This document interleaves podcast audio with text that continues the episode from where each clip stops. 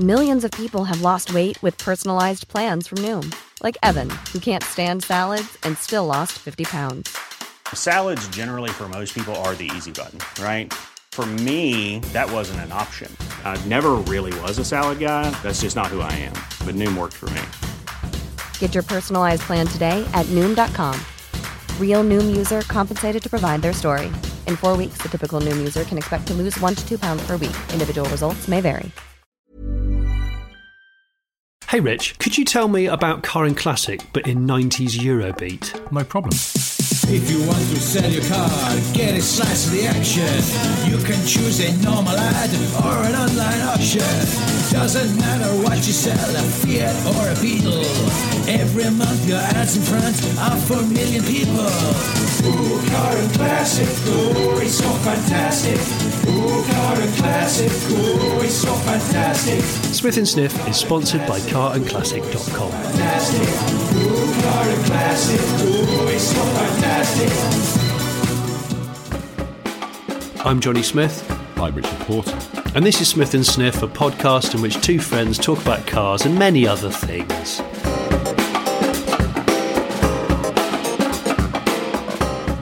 Oh, I don't feel well. Don't you? I don't know. Self inflicted. Went Oh. out last night. Was in London yesterday. London. Uh, Went out with some friends in the evening. Missed the last train home. oh, classic. Ended up having to stay over, impromptu stay over. And um, You brushed your teeth with your finger, that kind of shebang. d- didn't even have toothpaste. I Oh, gosh. a swig of water and a, and spit out again. So it's pretty pretty rancid experience. And then set an alarm for, with some irony, in fact, we Oh. were talking about how when you've got to get up super early, your brain sometimes wakes you up even before your alarm. Well, guess what?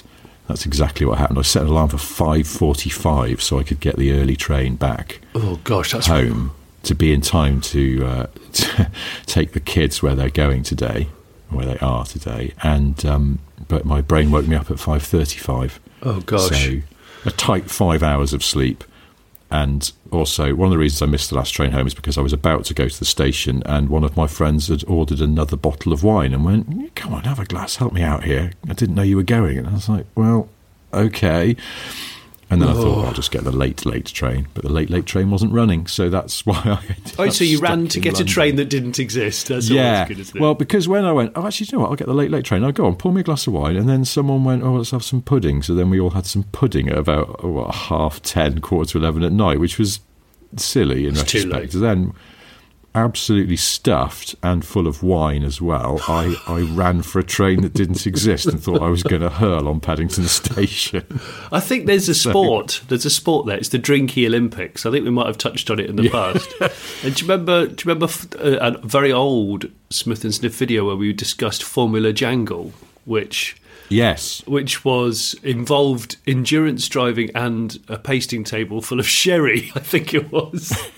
it was an amazing idea, even though I Pasting said table. Go sure. You're obsessed with pasting tables since you went to that auto jumble. Yeah, because they're always slightly bowing in the middle, like a sausage. They are, with, aren't they? With bad back Yes. problems. Yes. Always. even when you, even when they're unladen, there's just an issue yes. there.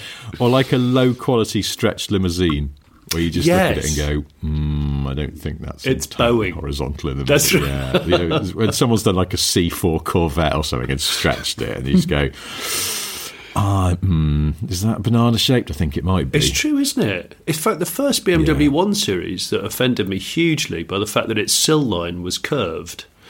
Yeah. And the, the curved sill line, I always said it made it look like my cat, which was an old female cat that had had an operation and it had quite a draggy belly. Oh, yeah. and, it- and, it- and the cat used to periodically ground out on sort of humps and bumps, and I always used to think the one series BM just looked awful like that because it just didn't look taut. It looked unnecessarily Yes. flat. Uh, gun- gunty. I'm going to say gunty. Gunty. I, but then uh, the original Range Rover, and therefore the original Discovery, had slightly curved up sills. Much more subtle than the BMW, but yeah, they were meant to look like a boat, apparently. Hmm. Don't know why. Anyway. We'll a gander Um, that. But you had a, you had a cat with a very poor breakover angle. Yeah, she did, and she was lovely. But yeah, she used to graze. That sometimes you get tummy graze. I think on some terrain. and uh, That'd be you'd get that. We've all seen that happen though on with people in cars who they haven't Yeah. quite noticed that the, the change in the surface, or there's what those Yeah. old country. I love those old country roads where the middle of the road is grass. It's a mound with grass on it, and nobody's ever scraped it down. So it's quite a large mound. Um, and if you're not careful, especially on a, like a modern sports car with a splitter on it or anything like that, I mean, you're just goosed. You got to tra- Yeah. you got to traverse it pretty much. There are, I think, few worse sounds in the world than the sound of a floor pan Oh being god! contacted by something hard and unyielding. Oh, it it's is. not nice, is it? Or even an exhaust system getting a bit of a scraping. Oh, it's It's, it's it's horrible. it's it's down there with um, accidentally uh, zipping one's foreskin up uh, into their trousers. I would say. I, I mean, it's not.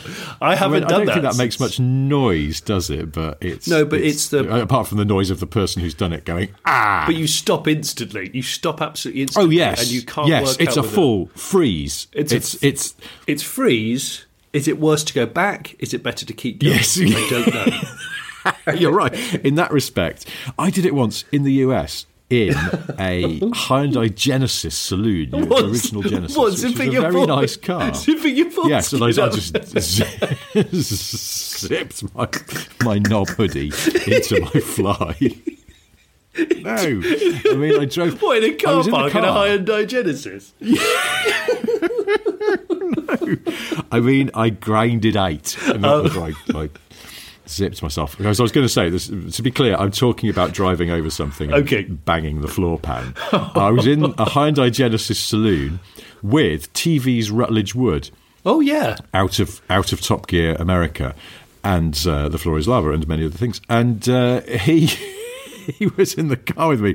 We've been filming, and we were heading back to the hotel. And I said, "I'll give you a lift." He got, we got in the Genesis, and I didn't know there were those concrete blocks they used to sort of, you know, divide up parking spaces.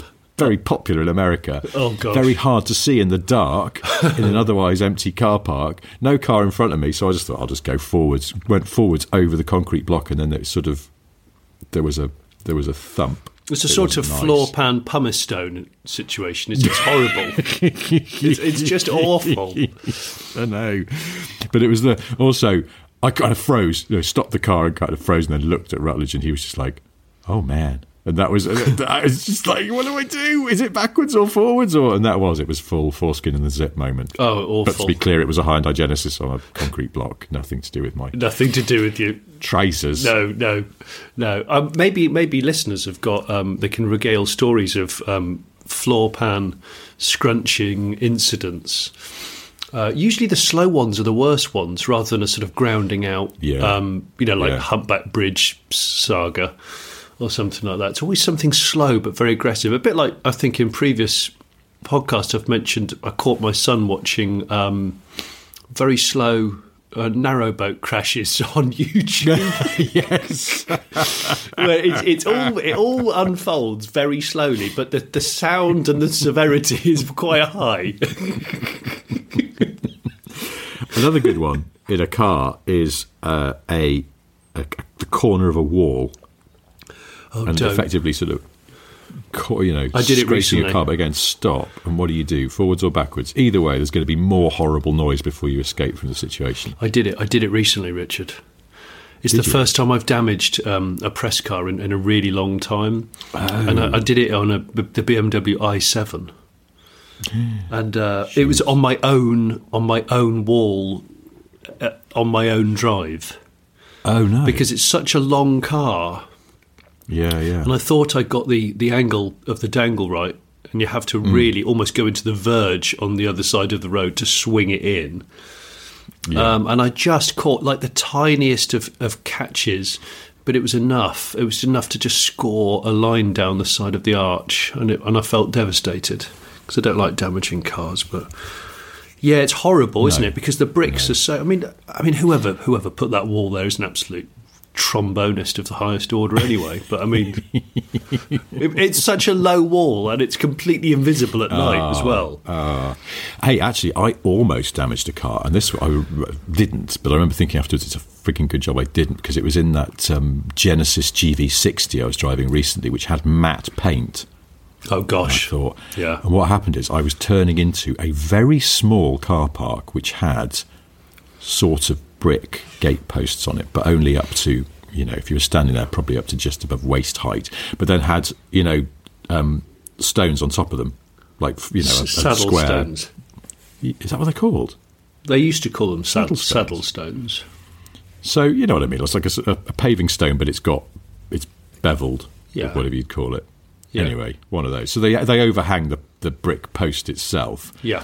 And I was turning in as somebody in a Peugeot 406 estate was making a total hash of manoeuvring in this tiny car park. It's only got room for four cars. So I tried to turn in tighter to get out of their way, and I just looked in the mirror as I did, and the pointy bit of that topper on the gatepost was millimetres from the haunchy rear wing of the oh. Genesis.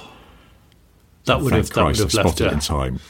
Oh, left scar, but on matte paint, I was like, shit, how would they even repair that? Because I don't know how they've achieved the matteness. I assume with a top, probably a, a film, isn't it? I don't know. No, well, if it's if it's if it's real paint, it's um, it's a straight from the gun application, and it has to be done perfectly because you can't wet flat it down and do it again. God. So it's Yeah, actually, yeah. mo- I think it's more expensive um, to Ah. repair. But um, oh, you're so lucky. It's a bit like when have you ever seen people um, measuring and cutting floor tiles or bathroom tiles? You have to do the severe score line and then you crack it, don't you? Oh, yes. Yeah. Yeah, yeah. you almost did the severe score line, and then you needed to just go out there and just crack, Just crack split the- just crack the arch over your knee, and then just ringing up Genesis and going, yeah, I've, I've, um, it's okay. You can now butt the car up to the uh, the wall, the skirting board, and the pedestal. I've, I've scored it. The, the Yeah, toilet pedestal.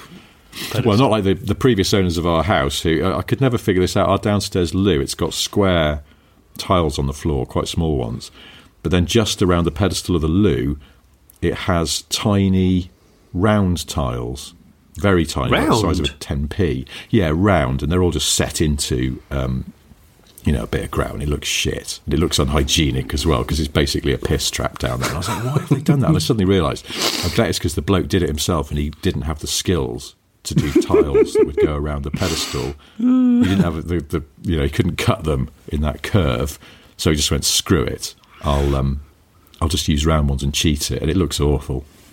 Uh, Did you just say a piss trap? Piss trap. Yeah. It just looks. I'll, mm, I'll, I'll, I'll send you a picture. Joe, I honestly, you don't want to see. Oh, right, well, not really. Do, do you do you remember? Um, uh, was it was it in lo- in the last um, podcast uh, when I went to the auto jumble? Yes. I, I found. Do you remember sort of no name no name motocross jacket Captain Bootcut guy? Yeah, yeah. Well, every time I looked at the the, the trousers, I, I kept thinking about your description of boot cuts from ages and ages ago, which they were they were the gents' toilet piss mops, which, just- well, they are, aren't they? For that sort of. which really ha- had me howling because I just thought.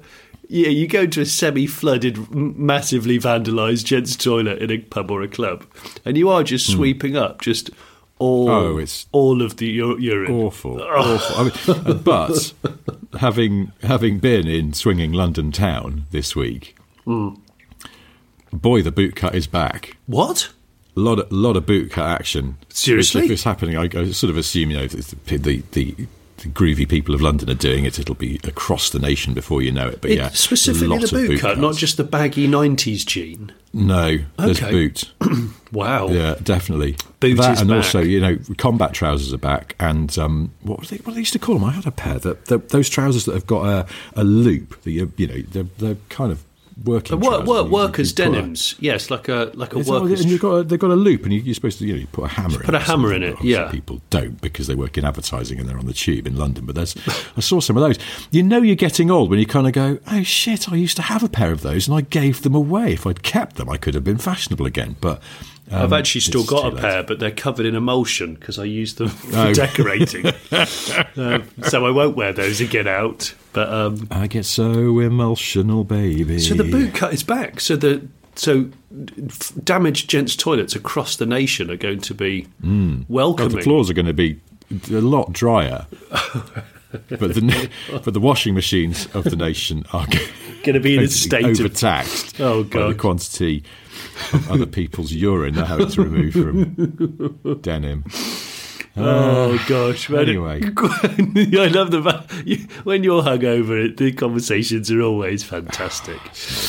Dear I was going to bring something up. Actually, it's the only one thing I was going to bring up was, um, you know, the the film world is overrun by superheroes these days. Uh, awful lot of um, Avengers and all that stuff.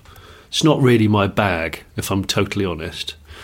Um, so I feel like, and I think he's, I think he's a little bit quiet at the moment, but I might be wrong. He might be very busy. I just don't know what he's doing. Um, I think it's time to bring back Nigel Mansell because I think Spider Man's had his day. Spider Man's been there and he's done it. The franchise is frankly a little tired and, and, and overstretched. So bring bring in Nigel Mansell. He's more stealth, he's more unassuming, he has the same ability to flick his wrist and blast out a sticky web of Mansilk. No daft no daft arachnid body body stocking costumes, just a middle aged brummy man with alarmingly Is he good wearing, is he wearing a racing overall, perhaps? No, no he's not. superhero costume? No, he's not. He'll have a slightly sponsory shirt underneath his sensible coat. Okay. Um, but he's he's a he's a, he's, a, he's a just just an average middle-aged brummy man with alarmingly good gymnastic abilities and self-generated silly string capability. And I think right. I think this could be the next Deadpool. Uh, it's Nigel Mansilk. Right. What are you thinking? But Are you seeing this? means something rude, Well, doesn't it? Am I? Yeah, no, no. It's, mean, Mansilk, Mm. Mansilk means something rude, but the thing about Nigel, and that's why he's a superhero, is he can blast it out from his his wrists and he can swing on it because it's actually weight bearing. This stuff is weight bearing. What's he been eating? Well, okay, that's part of the narrative that I haven't I haven't written Oh yet. right, Um, okay, good, so- good. You've, there's a there's an origin story. I hadn't. Thought Oh, if he that, if he if he goes hungry, he can't he can't just blast and, and climb up walls and swing and stuff like that. There's no way. Mm. He's got to keep his diet up. Got to keep his energy levels Mm-hmm. high. Mm. Um, but the, the, what I don't know yet is I don't know what missions we're going to send Nigel Mansell on. So I'm offering. I'm. It's it's an open. Uh, Let me book, ask really. you just just one thing. Yeah. Is it is he going trad tweed cap or promo obligated Sunseeker baseball cap? No, it- two solid Mansell looks. Yes, they are. I think, I think that's the difference between um, Civvy Street Mansilk and Hmm. then on a mission. You've pissed me off now. There's a vendetta going on. Oh, I see. Then you know, you know, you know. because you've got the sponsorship cap on, and yeah. uh, I don't know what sponsors there would be. I can't remember the last Well, sponsors that Nigel was involved with. It's I. It's, I sort of feel like the thing about Mansell is that you know he was even amongst racing drivers, absolutely on brand for whoever was paying him to be on brand, and you know I sort of feel like you'd invite him to a black tie do, and he would still wear a Sunseeker cap Yeah, if he'd agreed with them yeah. that they were his sponsor. So I mean, it's probably on a rolling basis. It'd be like that bloke out of Thirty Rock who's always got a different cap on in each episode. But uh, So that would be just that, that's what he would be. Nigel would be yeah He'd be wedded to the Okay. to the to the sponsor, and um, yeah. But I think what would be good is he could infiltrate so many different scenarios, and bring that British deadpan to a, a, a Hollywood audience. you certainly got that. Actually, it's funny because I was walking down Tottenham Court Road in London yesterday, and uh, apart from a lot of piss hovercrafts going on people's legs, I saw a man who was, you know, when someone's just clearly, you know, very cool in a sort of metropolitan kind of way. Yes. He there was this quite young bloke, and he'd got a moustache, Right. and and so as he walked past, I was like, wow, that's a, he's got a strong tash there. But it was it was one of those tashes where it was almost like there was no taper. It was like two rectangles What? arranged at a slight angle to each other uh, on his top lip, and I was like, that's a, that's a strong moustache. But what does it remind me of? And then I realised Like an Errol Flynn kind of number. But it reminded me of Nigel Mansell, but not his moustache. It was like two Mansell eyebrows just arranged So a, below his a, nose. a brow tash. A brow tash, yeah. Gosh, Yeah, did he look like um, that very creepy guy from the band Sparks, who I'm, No, I'm 'cause still a bit scared of? No, his moustache is thin, isn't it? Oh, his is wispy. Yes, it's wispy. His Yep. is more like um. You know, Craig David used to have that incredibly thin beard. I do. Um, I I just George know how he Michael. George Michael enjoyed one of those as well. I think for a time. He did, yeah. There, there were periods when George Michael sort of had like, like he'd been wearing black lipstick and it had run down his chin. Yeah, it was amazing. Three sort of three thin, and that, yeah. I used to, I used do to you aspire. do that? I used to aspire to it. I went through a phase of having a not quite that good, unfortunately, um, but I had face furniture not too dissimilar to that. I'm just going to say that. I'm, and it was the 90s. I, think it was the 90s. Hmm. Um, no, actually, shit, it was the early 2000s um, as well. Well, I think you had that when I met you. Did you not? Yeah, I might have done actually. Your sort of Green Day phase. I did. You had yes, spiky hair and yes, it was. a- like you'd drawn your beard on with a mascara pencil. Yes, that's right. It was um, it was a sort of nu metal uh, era, perhaps. I yes, it was Do you have the time Ah. to sculpt your little beard? it takes about nine hours to get it all straight. Do you know the irony is I don't actually like Green Day, but I um, I- there we Do go. you not? No, not really. I find um, I, f- I always found them to be unnecessarily quick. I- and- so, so actually, that my favourite Green Day song is "I Hope You Have the Time of Your Life," which is a slow song. Uh, slower, yeah. Because I could quite just like digest it. Do you? Yeah. See, they were never Yeah. as Well, good as. I don't know. There's no point where I'd go. Oh, I'll just stick some Green Day on, but I do. I feel like I, they're one of those bands. They I'll- I'll Blink them 182, in let's- put it like I that. don't dislike them. No, I don't hate them. I just think Blink One Eight Two were better. Ah, and still are, frankly. Controversial. yeah. We'll get Although, letters. although American Idiot's a good track because Hmm. it's um, quite poignant. Hang on. Actually, if you in your uh, spiky hair, thin beard phase, Yes. quite baggy trousers. No, Oh yes, yes. They were. but there was a lot of just baggy. No. Yeah, but they have like straps and things on, like um, you know, loops couple. and shit. Yeah, couple had hammer loops, and Hmm. uh, yeah, I had some. it was quite. I don't. I don't know. Hammer loops.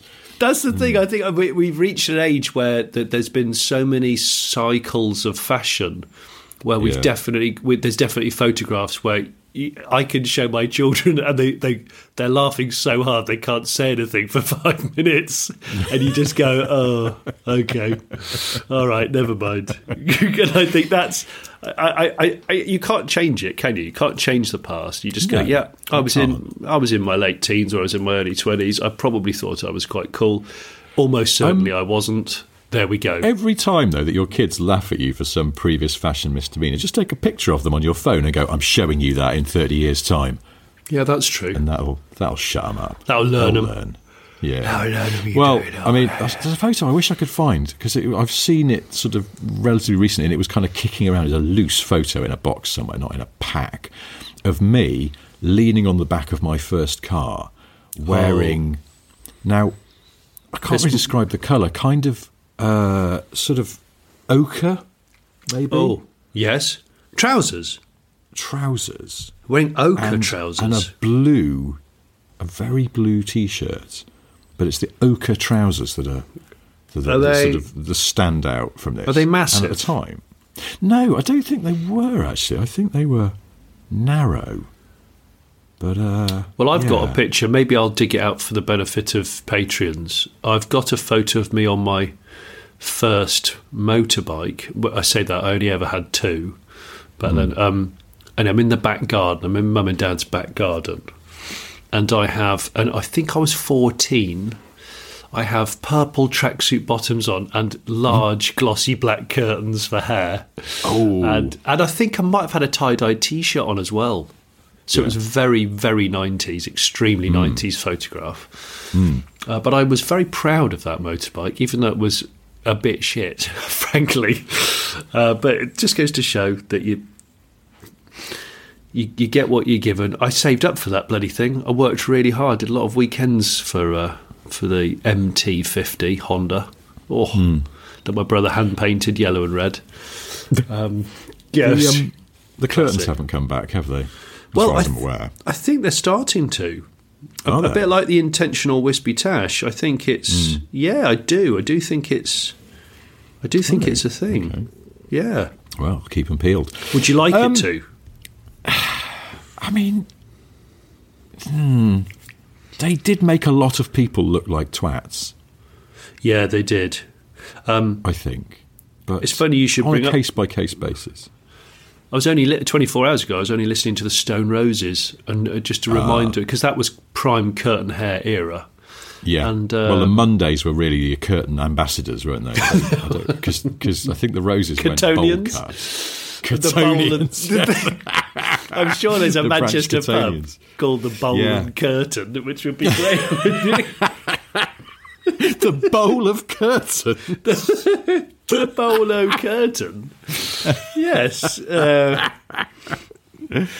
Uh, yeah, I, there probably was. That's the thing. I mean, the curtains. I don't know whether Manchester was in the curtain vanguard, but I suspect it might have been because it was so wrapped up in the baggy movement. But certainly, there were a lot of lads at my school at the the late eighties, certainly into the early nineties, who were curtonians. And, uh, oh, were there? Were there regular yeah, Curtonians? Yeah. curtaineers, if you will. Oh, And, uh, curtaineers. That's a good one. to to varying degrees of idioticness, but. Uh, Yeah, that was very. Yeah. It was very popular uh, when when I was at school. Really popular, and I have to say Mm. That. Um, yeah, listening to the Stone Roses again for the first time in ages, I love the Stone Roses. They're so good, so um, jolly, and melodic.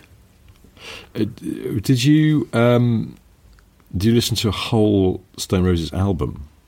I, I didn't. It wasn't. No, yesterday I listened to maybe three tracks while I was washing up. Oh, There's- just to be specific. You remember the second album, which wasn't much cop. Although I, I liked the second album. I did. I liked the. I certainly I loved might the first listen couple. to it and reappraise it because I, I like mean, Love de- Spreads, Yeah, Love Spreads good. is good, and but then that was the single, so it sort of needed that was probably the best track. and the intro track, which- uh, Daybreak. This is the Daybreak. I love that track. I mean, the intro There was is a massive. period. Do you remember? It took them ages to do, and it finally came out, and everyone went. Uh. And then soon after that, a mate of mine went to get out his copy of The Second Coming on CD. Yeah. Opened the CD case, no CD. Oh, And he mentioned this to a friend of his who went, That's weird because my CD's missing from my copy of The Second Coming. And they developed this theory that the Stone Roses were roaming Britain, breaking into people's houses and stealing back The Second Coming. Seriously? So that no one could listen to it anymore because they regretted it. oh well. I. I mean, I. I actually think I'm. I could probably reach my copy of the Second Coming while well, sitting if the here disc is missing, this will be spooky AF. I can. I can try and find it, but it might not make for a good podcast because I might be rummaging No. for a little while. so I Okay, won't right, do it's that. Not, it's not ruthlessly alphabeticized in a rack. No, not not Okay, no, not since. Mm, moving. No, that's that ship has sailed, my friend. Well, have a have a look in your at, at leisure and let us know. Um, I'm know. sorry to talk about cars, but I something I'd written down that I wanted to mention to you is about spare car keys okay, because my Panda doesn't have a spare key. Didn't come Okay. with one. Bloke Yeah. I bought it off. Sorry, it's just got one key. That's fair enough. You know, Yeah. it's a 13. No, it's not. It's a 16 year old car. But at the same time, so I was, you know, you can't, you can't do anything about it. You go, no, I demand you get me a spare key. Just go, okay, fair enough. It's an old car. It's only got one key. It happens. And I yeah, suddenly thought, where's that spare key gone? Who lost it? Which person in this car's backstory lost a spare car key? And what kind of fuckwit are they? Because I just don't get it. It'll be in someone's kitchen drawer. It'll still be in a kitchen drawer. That's the only solution. Well, uh, because um, I had a Ford Fiesta ST as a long termer from Evo, Yes. and it came with two keys because I was having it for a year. Folds gave me the key and went, "There's the spare in case you need it." And I was like, oh, that's very, you know, it's very good of you. And then it had the wheels nicked off it. did it? Yeah, not long. Well, actually, no. It was Is this in while after I London when you were living in Yeah. London? Yeah, and it was left on bricks. Horrible feeling when you go back. Oh, to was it? car And yeah, and I didn't know what to do because it's teetering on bricks. I was like, oh shit. So in the end, I was like, oh, I better ring Ford and tell them what's happened because it's their car. And they went, oh, don't worry about it. It's fine. We'll send someone over with a set of just you know any wheels that will fit just to get it back and then we'll we'll take it back to the workshop and we'll check it over because it might have damaged the floor pan if it's been sitting on bricks. Oh, don't And talk said, about "Okay, damaged well- floor pans. You're bringing it know, straight here back we go, to circling back. Yeah. But um, but I said, well, okay, I'm look, I'm not uh, I'm not at home for a bit, but I can meet you and give you the spare key or whatever. And they were like, oh, don't worry, we've got a spare key for that car. And they told me that they any cars they order for long termers, they order with three keys, so they can give the journalist a spare. And they've still got one back at the workshop in case the journalist is a complete arsewit and manages to lose both keys. Or I suppose if they need to go and get their car back. But then what happened is I'm when, not saying I've done that before with Ford. I'm Have you? Um, it's got nothing to do with being stranded at Heathrow once Oh, in the long stay Well, car park in the dead of night. no. What, what? You lost the key to a Ford press car, and then you realised when you got back to the car in the car park. yeah, yeah. The key may or may not have been in another country Oh my when god! I got and yeah, it was it was a it was a not great time. It was a not great time. Um, it was a, it was a it was a, a brand new second the second generation of Focus when that first came out, whatever year that was. Uh, two thousand and four. Yeah, it was. It would have been about that time. Yeah, and I got back very late from the Arab Emirates, and it was a frosty night, and I didn't have a coat. And I Oh. got all the way out to the long stay car park, and then realised, just stood there and rummaged around in the bottom of my bag where I would norm- um, uh, where I where I have my bunch of keys, and it's like "Oh, there's no keys. Hmm. Ah, be in, my- be in a be in another compartment, and then five minutes later, where all my stuff is just spread around the floor of the damp car park, I'm going, oh shit, they're still on that conveyor belt, aren't they? Where you have to strip search. Oh no! Yeah, yeah, they were, and my house key. Uh, So yeah, it was a really complicated 24 hours after what that. What did you do? I How would you like to look five years younger? In a clinical study, people that had volume added with Juvederm Voluma XC in the cheeks perceived themselves as looking five years younger at six months after treatment. Look younger, feel like you. Add volume for lift and contour in the cheeks with Juvederm Voluma XC. Reverse signs of aging by adding volume to smooth laugh lines with Juvederm Vollure XC. For important safety information and to find a licensed specialist, visit juvederm.com. That's J U V E D E R M.com. Not for people with severe allergic reactions, allergies to lidocaine, or the proteins used in Juvederm. Common side effects include injection site redness, swelling, pain, tenderness, firmness, lumps, bumps, bruising, discoloration, or itching. There's a risk of unintentional injection into a blood vessel, which can cause vision abnormalities, blindness, stroke, temporary scabs, or scarring. Talk to a licensed specialist to find out if it's right for you. Life is full of what ifs. Some awesome, like what if AI could fold your laundry? And some, well, less awesome, like what if you have unexpected medical costs? United Healthcare can help get you covered with Health Protector Guard fixed indemnity insurance plans. They supplement your primary plan to help you manage out of pocket costs. No deductibles, no enrollment periods, and especially no more what ifs. Visit uh1.com to find the Health Protector Guard plan for you. I'm not going into it in this podcast in detail, but I had to, Sorry, I had to don't make a, want- I I want had to make a very, minute. I had to make a very late, awkward phone call to an ex girlfriend who lived in London to ask if I Oh. could go and sleep on her floor. and then phoned Ford so that they would meet me there the next morning, take me Hmm. to the long stay car park with a spare key, get the car out. Then I drove home and then I smashed my way into a rented house that I was living in. Oh no. Yeah, it's that simple. Okay. It was a Good. sweet, sweet 24 hours. Lovely, lovely guys. Ford, I have to say, Ford were wonderful. And. And uh, and the my the lady that I let me sleep on the floor was lovely. Um, she was renting a flat that was Dermot O'Leary's. I don't know why I'm Oh. oversharing this detail, but the, the, the reason is because she had to get to work really early the next morning. So she just popped her head around the corner and she said, "I've got to go to work you'll be fine here. Just on your way out, just pull the door, and it's a you know it's a Yale lock, so it'll just lock. Okay. Mm. And I was sort of a bit tired because I was like, yeah, okay, no worries. And then as she walked out the door on autopilot, she set the alarm, Oh. and I heard it go. "Meh," and I just froze in bed, going no. And then it, and then I, I, I moved about. I moved one hand towards my phone, about a foot, and the whole place just kicked off. It was absolutely deafening. Please tell me the alarm automatically phoned Dermot O'Leary when it goes off. Well, I don't know, and if if Dermot's a listener, and I've, we've actually worked with Dermot O'Leary since this, um, so many have, years haven't we? I later. forgot yeah, about that, yeah. I should have regaled the story to him. I wasn't sure whether he might be annoyed. But yeah, so- oh, great. Cheers. Yeah. Cheers. Not a very good story. Thanks anyway. though. Um, So, right, Sorry, no. Let me just recap. Uh, you you set off the alarm in a flat that I once owned, but Yes. rented out to someone else. Yeah. Great story, John. Thanks for that. Yeah, yeah, Uh, yeah. Actually, you might want to tell that on camera when we when we go live again. That would be great. yeah, the punchline Um, was especially good. and we all enjoyed that bit. Yeah, There wasn't one.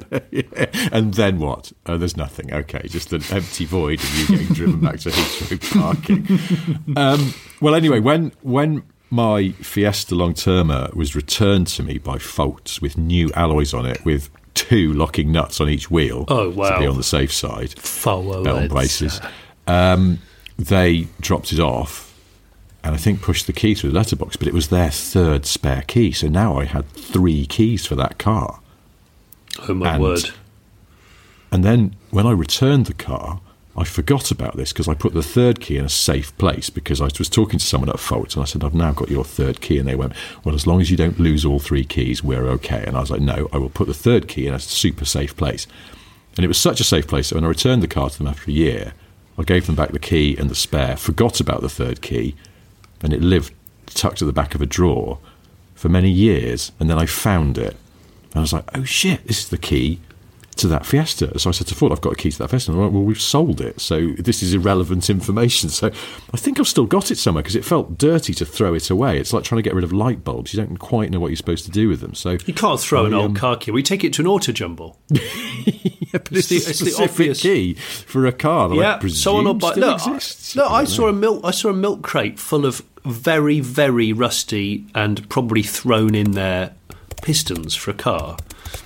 And as my brother pointed out, he said, "No one. Not only will nobody know what they are, but he said nobody reuses damaged, corroded pistons in anything unless they're totally deranged." Oh, yeah. So he said, rather than weighing that in, someone's gone to the effort of putting it in a tired LDV pilot, uh, driving it, driving it to Nottinghamshire, laying it out in a field, and then going, "Does anybody want to buy this?" No, they don't. Okay, I'll put it back in the van and I'll go home. Hold on, hang on, hang on, hang on, hang on.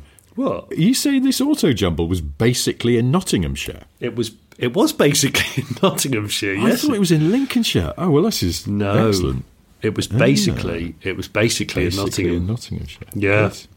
I'd love to see William was- Woollard there if he had a tarp down with some old VHSs. Yeah, he's just brought his own. Like he's brought the steel wheel off a Cortina with a tyre still on it, so he can just prop his leg on it wherever he's standing. Oh yeah, he's got loads of bits of press cars that he accidentally kept, and they but they're all from the eighties. he's got yeah, absolutely loads. He must have driven over a thousand cars. That would be amazing. piece of each. Chris Um, Goffey's gone to get the weak tea. Tiff's not even there Yeah. because he just said, I haven't got the time for that. It's too boring. It's too static. I'm not doing that. so Tiff's, oh, I- Tiff is there. He's riding around on a slightly crooked Chinese no name quad bike, getting into some terrible uh, near misses. Anyway, with blokes wearing bad leather waistcoats. Anyway, as you I was trying to find a, a picture of my old um, long term Fiesta so I could check the reg and then see if it still exists. But unfortunately, I can't find one, so um, that's no good. But anyway, Fiesta Hey-ho. forever, forever. All night long, all night. But yeah, anyway, so my my my main question is like, how do people lose car keys? Because they're quite precious things. I think it's it's a. I mean, I know it happens, obviously, but at the same time, it's just like, at what point? How old was my Panda when it became Yeah. a key orphan? I, I, I've heard that, and, and this was from someone who was selling an, a 911 Porsche that was not that old. I'm going to say it was under f- under six years old, hmm. and it had one key. And he Oh. point, he pointed out in the advert hmm. that um, he has a dog, a gun dog, and the dog really enjoys stealing and burying keys. So he said, "I can tell you ah, which field it's in." but, but I don't know where. Genuinely, I can tell you which field the key is in, but I can't Get your metal it. detector out. Well, this is where you need to be a detectorist. Yeah, Because those yeah. modern keys, I mean, your your Panda key will probably be about thirty quid from a main dealer. But and I would, Uh, well, it's a would- flip key, but all right, all right, calm down. I Billy seem Big to remember Bollocks. Fiat's of that era didn't didn't Fiat's of that era come with the blue key, which was your master, Master. key for getting a key cloned if you needed to, because it, it, you had to have the um, immobilizer chip. module thing. Yeah, Is And that the one you've got? It was like five grand or something. No, it's not because I think the blue key was just a. It wasn't a flip or a or a remote. It was just a, a you know a normal key with a blue end on it. I think. Can't remember. Well, now. you think? I think. I think I don't know, but anyway. So there we go. No, I'm just, I'm just. It's it. Once I started thinking about this, and then just, I started getting sort of mildly vexed about it, and going, which idiot lost the key to this car, the other key? Because it's just, you know, because I, I, I, like my Range Rover's got a spare key. I mean, it's a bit shabby, but it has got one, and that's an old car. Yeah, I've got spec keys. Have you? Have you ever got? I mean, I've still got. I think I'm sure I've said this in a previous cast, or it might have been on a video I did involving Hillman Avengers because I've still got my mum and dad's Hillman Avenger master key. Oh, Um, but that's only because you couldn't really sell it with the car because the tip of it snapped off once in the ignition barrel. And I remember my dad going to hell and back trying to get it out with a series of powerful magnets. So, yeah. So, uh, but a I've kept it. series of powerful magnets. If I remember, I, and Dad will correct me because Dad does listen to the cast. Um, I am pretty sure he borrowed two very powerful magnets and then and used like you know sort of dentist scrapers. He's got a couple of those little dentistry scrapers in his toolkit, and so he was trying to coax it out of the ignition barrel whilst drawing these two magnets up. The, the- Yeah. and seeing if it, and he got he got it out in the end. He got it out. That's good. Yeah. good work. My dad's Wow. persistent. Why did he have dentistry tools in his toolbox? Well, my dad's old school, so when he's out in the garage, uh, one minute he's decoking a head, next minute he's he's scraping out I don't know some bad gums. I'm not sure what he was doing. Uh, I think it's because dad always has or had has in his tool toolkit just implements that he knows will be useful when you're scratching your head trying to solve a problem. And those sort of dentistry hooks and scrapers are really good for intricate. I mean, he'd probably use them for grouting or Yeah, Tile Ooh, related matters. Very, yeah, very delicate grouting with one of those. But, But I think people can relate to that. Like before, you could get those telescopic little magnets that you you'd get a, a dropped bolt out with that are very very useful Yeah. worth their weight in gold. My dad just had a small, almost sort of cartoon-looking red horseshoe magnet tied onto a piece of string, and it's still in his toolkit. And you just lowered it down like a like a lucky dip. Did you buy it from the Acme company. Yeah, Uh, why it- the Coyote does all the shopping. It's exactly cartoon magnets. Yep. it did look so cartoony. Um, Actually, so- while, you, while you're over here, I'll have an anvil that I can drop on someone's head, please. Uh, do you want them to go accordion shaped? Oh, yes, please. Yeah. Oh yeah, definitely. I'd love that accordion. yeah, so so that's why he's got so magnets. All magnets are a must for a toolkit. Richard, absolutely must. Yeah, yeah. I love it. I just love a magnet. So do I. We've got this little magnet that I don't know where it came from, but it's incredibly powerful. I mean, it's not a it's not a practical magnet. I think it's off the back of something. It's, it's come off. It's just a little red rectangle, but it's stuck on the fridge. But it's really hard to get off, and when you stick it back on again, you feel like you could just pinch a bit of skin. Oh. There's something great about a powerful magnet. I do a bit of magnet fishing with my son. Oh, do it's, you? It's one of my new hobbies. I, I never I knew fe- that, really? Yeah, yeah, we've been doing it a fair amount over winter. And so have you um, got a mega powerful magnet then on a rope? yeah, I, I've I, I've got a quite a long piece of rope with a couple of carabiners on the end, and um, and this this magnet's probably about the size of uh, you know a clay pigeon. it's about the size. Of a clay yes, pigeon. I use that as a metric for everything. Well- yeah. It's about the size of a clay pigeon. But what's really cool is, is um, it, it. I did it because I wanted to encourage him to come for walks with me when I just wanted to get fresh air in the countryside. And of course, now I've realised that the best places to go magnet fishing are where people have been throwing stuff into lakes, rivers, canals, and really that needs to be uh, in an urban area. So we're trying to find, in his words, not mine, more ghetto places that we So, can. like a bridge over a canal in a, in a built-up area would be fertile ground. Oh, would be incredible.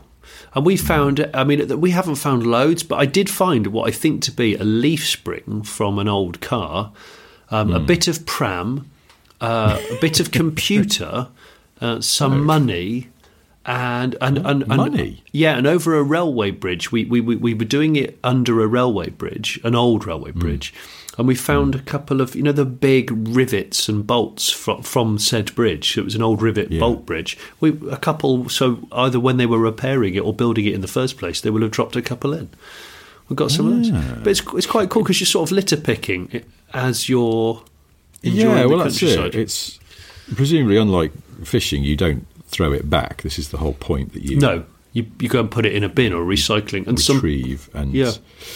It- it- but then, have you? Is the sort of the holy grail? Is presumably like people finding, you know, guns, and guns and motorbikes. things. they're, they're they're the ultimate. guns and motorbikes. Guns and- firearms and motorbikes are the Great ultimate. band. So there's some there's some YouTubers that do it a lot and they document it. And one of them pulled out like a full Suzuki GSXR 1000, but they were doing it in they were doing it in a city like I don't know, not basically Nottingham or Birmingham. yeah, But um, but yeah, I and there's also grades of magnet, and you can get mag. This is why I was saying it to you. You can get some magnets that are so powerful it's almost a two man pull. So you need to attach two set two ropes to it from two different angles.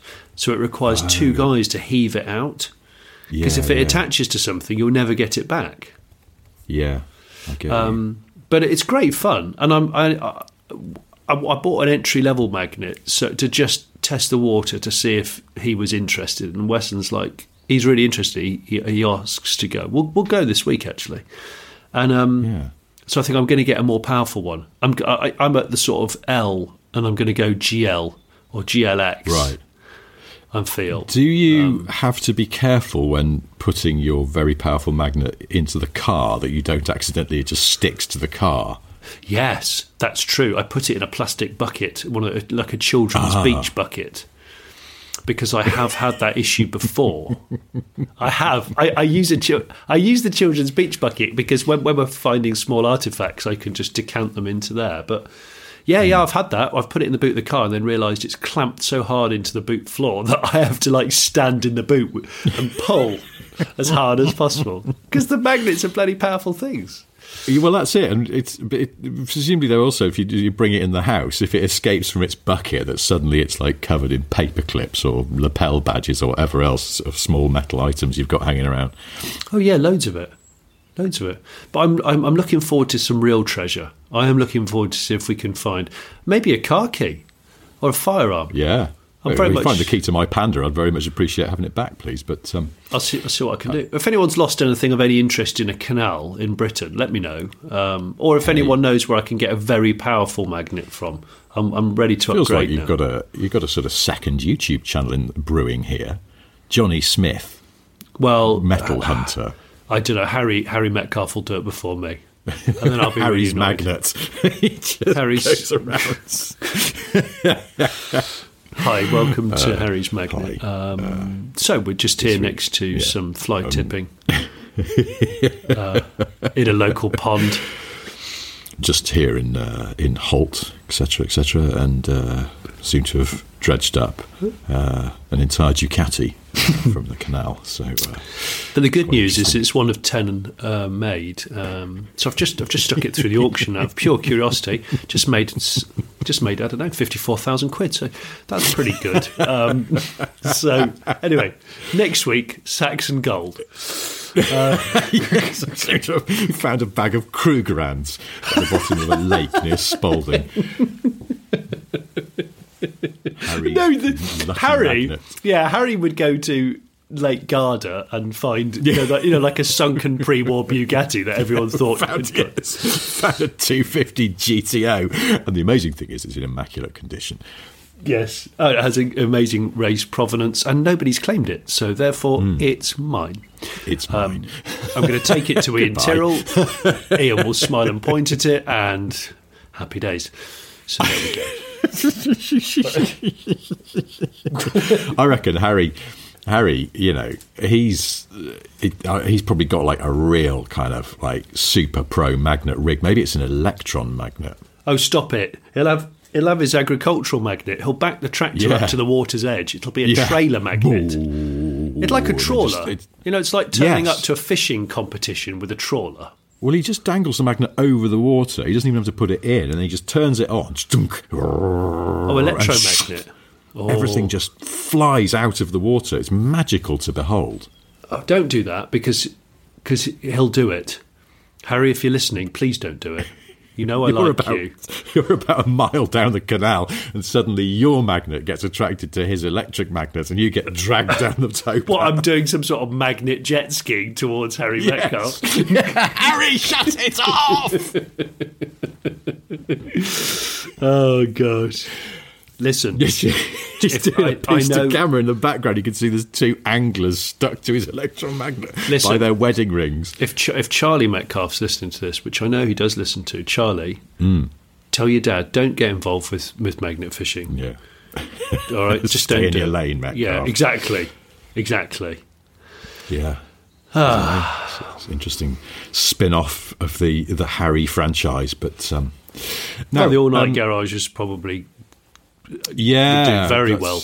Just needs to ramp that up a bit. quite lucrative just in the um, selling Jaffa cakes to stoners. area, Completely. but, uh, on that side of things. Um, yeah. I saw a few weeks ago now, but I wrote it down because I wanted to mention it to you. Yeah. I saw, I think, a new benchmark for misery. Oh, It was a Volkswagen T-Roc cabriolet towing a caravan. gosh. And I just thought the choices that these people have made in their lives are inexplicable to me. Yeah. T-Roc Cabrio is bad enough, but then you're towing a caravan with it. It's an unlikely tow car, but also just awful. It, do you know the thing about the T-Roc Cabrio? Because I remember doing a review on it. It would have been in 2020, I'm sure. Did you? Yeah, it was one of the it was one of the sort of semi lockdown um, videos that I did, and I was I, I was annoyed. I got very annoyed with the whole product because it was replacing something that was better, um, and VW quietly killed the Golf Cabrio. They didn't really talk about it much. Yeah. And I felt like that was wrong because it is, it's been a mainstay. It's been a handsome cabrio for so many years. Uh, and yet you've replaced it with something which clearly is going to look embarrassingly out of date within minutes. And I just don't see the rationale of that. It's just really irked me. So yeah, I actually went down to a VW dealer in Essex and borrowed a one of the last cabrios I could find on sale Oh. and just to drive around the block and remind myself of how much better it was and cheaper. I was almost doing real journalism actually back then. That does sound like Doesn't it? which is yeah, Yeah. crikey. Well, Yeah. um, I no, I I also as a side note, could you confidently name all of those Volkswagen crossovers that have got T in their name? Oh, you bastard! I knew you'd say no, this. I'm not asking you to because I couldn't. I just realised I sort of feel like the, the, the Volkswagen range has slipped from my grasp. Well, it has. There's the T Cross and the T-Roc and the there's another one, There is. the Uh, T Bag or something, and I just can't. I ju- losing totally lost track. And they're not alone. There's lots of car ranges now. Where I kind of go. Well, Skoda. Skoda's the one that flummoxes me. You got Oh, the, yes, got the there's the- Karamak, the, Kodiak, the yeah, yeah, K- Kodak. K hole. There's loads yeah, of them. yeah, It's- the uh, Konica, yeah. the Chronic. That's Dr. Dre's favourite one. Um, got the Cranky. Krankies, the yeah. Janette Krankie. Yes, Yeah. So I, I genuinely Um, can't. You could put you could put a twelve bore to my face and say name all of the the Skoda products beginning with K, and I, I wouldn't get them all. It's like just pull the trigger, mate. It's yeah, not going to happen. let's just get this done. Yeah, it's well. I suppose the same is true of the Seats, the equivalent Seats. What the hell are they called? There's the tobacco or something. Oh, the, And the, the- tobacco. The Yes. Trossachs. The- but then what's the, the ar- arousing? Is Tabasco? there something- Tabasco. That's it. Yes, the Seat Tabasco, and it's quite vinegary. Yes. Um, the, is it Arona? Is that one? The Aro- yeah, That's the one of those Arona. ones, isn't it? I, Because I always Well- sing my Sharona when I'm following one Oh, on the that's it, motorway. my Arona. Yeah. dun, There's- dun, so hang on. dun, A- dun, there's- dun, but then there's a. Is there a littler one? It's good that we're car journalists and we know this. Uh, Yes. we have it at our fingertips. I'm actually going to cheat and look at the Seat website. yeah, I was going to say, you're going to go on the Seat website, and I'll quickly go on the what's the other website? Ah. I'll go on. Okay, so I know. it's Arona is the small one. It's basically a up Polo slash Ibiza. Then there's the Ateca, oh, the Attacker. Attica. Or is it a Tika? and then the, and then the, the, the Tabasco, the Yes. Tarraco is the is the biggest one, the seven seater. That's basically a Skoda Kodiak is it? or a Volkswagen Tiguan Plus. Is that what it's called? The big Tiguan. Tiguan Jeez, I, should Plus. I reviewed that one and I can't even bloody remember. Me. That's bad. Eh. Skoda has the Enyaq, the Fabia, Scala, The Octavia. Scala. I forgot about. Are they still doing the Scala? Well, it's on their website. It's still for sale. Wow. Yeah, it starts at uh, 20,000 sheets. It's got a hmm. ho- uh, in their words, not mine. It has a host of features and numerous elements that define the exceptional levels of comfort and advanced driver assist technology of the Scala. Anyway, Wow, that's snappy. Uh, well, yeah, Great copywriting O- there. Octavia, which we know about, the Yeah. Octavia Estate, the Superb, Superb Hatch Plus. Uh, but where are all the ones with the K? Oh, Kamiq, so K A M I Oh. Q. Isn't that a sexy Yeah. top that women wear? Uh, okay. Anyway, um, to camisole. oh, the, yes. the the Karoq, K A R O Q, Yeah. the Karoq. yeah, crocodile. K- yes, and then they've got the Kodiak, which looks at a flash Hmm, the same as the the big fella. Yeah, that's the big one. And is there another? What? No, that's it. So it's there's three. There's Kodiak, there's Karoq, and there's Kamiq. It- They're too similar. Way too similar. Kamik. Kamiq. this is my wife, Kamik. yeah. Um, well, this just in, the seven-seat Tiguan is in fact called the Tiguan All Spice. Old Spice. Old Spice. I was going to say All Spice, and I thought, no, I'll say it properly, but then I, I, I stumbled between. It's called the All Space. oh, which okay. is written as all one word. Alaspace. Um, the the T Cross is the smallest VW crossovery thing, and there's the T Rock and the Tiguan and then the Touareg. But the one I'd forgotten is Yes. the Taigo, Tygo. which Oh, T-A-I. T-A-I-G-O, which I realise you don't see them around very much. I think is a sort of coupe-ish T Cross. Do you know what? I've never driven one.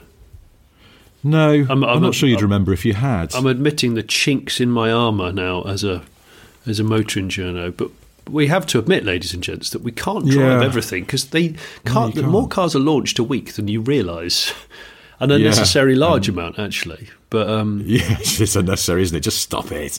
Um, it, it- I, last I checked, Although it'd be nice, could I just have a word with car manufacturers in general? Here's just a Hmm. just a polite message. Car manufacturers, OEMs, etc., etc. Please, please don't launch shit. Stop launching shit cars. Right, if you If- think they're average and shit and they're not bringing anything of any particular interest to the market, just Yeah. don't. Just don't. I mean, uh, yes, you get to the final sign off, you know, management, ride and drive, whatever it might be, and you just go, I think this might be a bit shit. Just, just don't do it. yeah, please Spare don't. yourself and everyone else. Um, it. if, something that might be up your strasse, though, is I, I was reading um, the, the week that the next Passat is going to be estate only. Oh my word! My brother, I must tell my brother. I've got G Unit on speed dial. What, so that he can wait 20 years before Yes, he that's the sort a of thing. second-hand one Yes. on scrapyard tyres? Yes, he would. Uh, he's still nursing the Mark IV TDI. the Yeah, I know. I he- saw it, that picture you keeps- sent me. He keeps looking for a Passat, Passander to replace it with, but he just can't Oh. find one that's quite right. Ah. So he's uh, yeah, he lives in hope. But uh, oh, that's good. Does So? I thought he lived in Lincolnshire, but um, okay. Well, um, ah, that was a terrible glass half I'm- I'm still empty. Gregory. Smith. yeah, the good thing is we can slag off your brother to our heart's content because he doesn't listen to this podcast. Oh no, no idea. So we just, start care. giving out his mobile number a digit at a time. like next week, the third digit in Greg's mobile number, and see how long it takes for someone to tip him off. He'll ki- he'll he'd kill me. Although he doesn't kill you. answer his phone anyway, so he just go. "Oh, it's just another person trying to sell penis pills to me or something like that. Not interested. Sorry, mate. Doesn't he have his own business though? Yeah, do he does have his- answer his phone. He just he just waits and he knows people are really desperate if they turn up to his unit. And they go, I've been trying to get hold of you for weeks. I really want you to look at my He Samsung. goes, yeah, I know. And he'd be like, okay, I'll put the kettle on. Because he knows they've already got through the initial phase of um, Oh, it's almost like a serious test. cli- Yeah, yeah, my brother's that guy. He's that guy.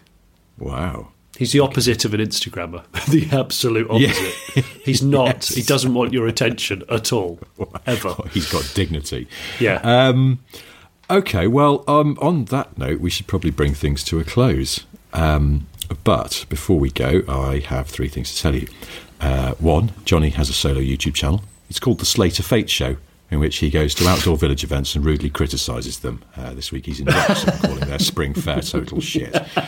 If that's not your taste, Fate. there's always the, there's always the Late Brake Show. Lots of excellent videos about cars and people who love them, um, which uh, just just great stuff. I, I, I just go and watch it.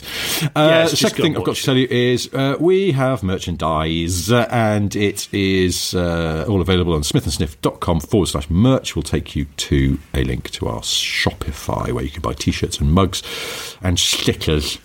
Buy a Steam Rally Wrong in little decal if you've got. It'd be nice to see one on a on a on I'd a. love to see one in the wild. Yeah, I'd like to see one on a Bugatti Chiron.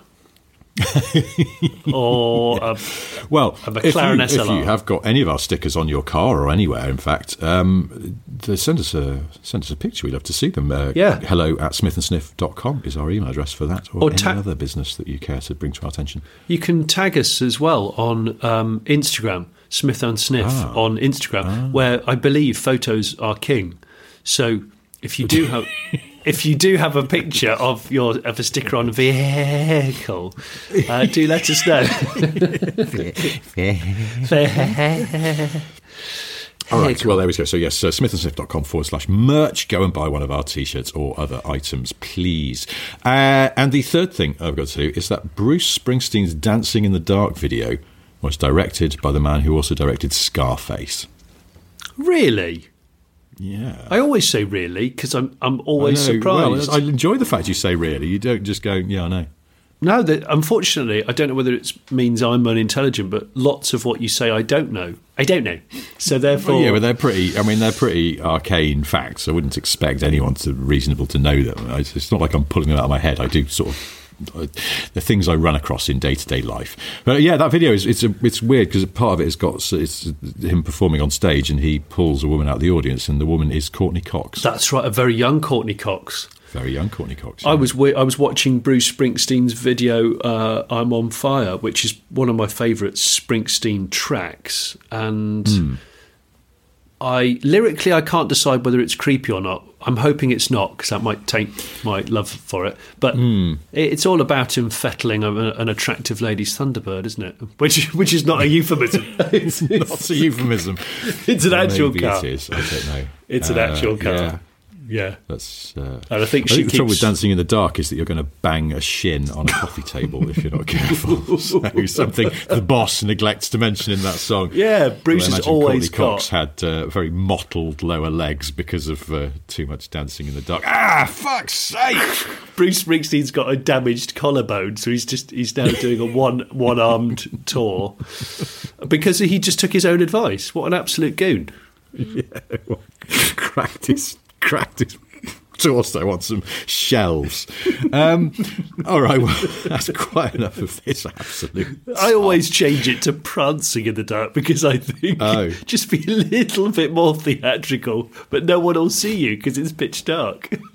That's one of those songs where if you're sort of from a part of the country where you would say dancing, dancing in the dark sounds rather weird to me.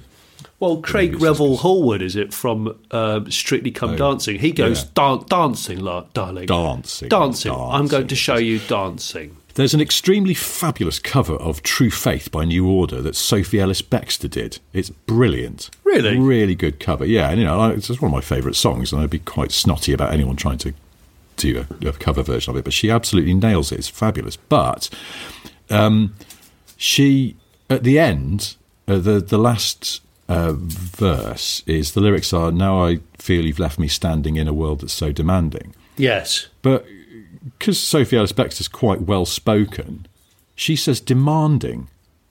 But then obviously she's not going to say In standing because that would be weird. that's So she just she she throws the rhyme away effectively because she goes, "Now I feel you've left me standing in a world that's so demanding." And I was like, "Why did you not just say demanding for the purposes of the She song?" But can't. it's- I mean, it's her upbringing. No, it's at stake. she's too posh. Yeah. Anyway, um, this really is. Well, we've we talked about stop. more music than cars t- this this cast, and I, so I must apologise. But uh, people don't come to us for that, do they? No, well, who knows? I don't know. And I've had a complaint from someone saying that we don't see on that side of things enough anymore. So Oh, okay. Well, we will try and do that more next week on that side of things. We will. But until then, thank you ever so much for listening. Goodbye. thank you, please. Bye. You know just what to do. Like and subscribe and review. You know just what to do. Like and subscribe and review. You know just what to do. Like and subscribe and review. Booyaka Shack. Yes, I think that's a Skoda, isn't it? The Skoda Booyaka Shack. Oh, that would be is, uh, that would be a really that would be a fast backed, very pointless SUV. Yeah. Um, I'm getting really But it sick and fucking tired of fast backed SUVs yes, that's awesome. because they, they- I mean, genuinely, nobody asked for this. Nobody. Planning for your next trip? Elevate your travel style with Quince. Quince has all the jet setting essentials you'll want for your next getaway, like European linen, premium luggage options, buttery soft Italian leather bags, and so much more. And is all priced at 50 to 80% less than similar brands. Plus, Quince only works with factories that use safe and ethical manufacturing practices. Pack your bags with high-quality essentials you'll be wearing for vacations to come with Quince. Go to quince.com slash pack for free shipping and 365-day returns.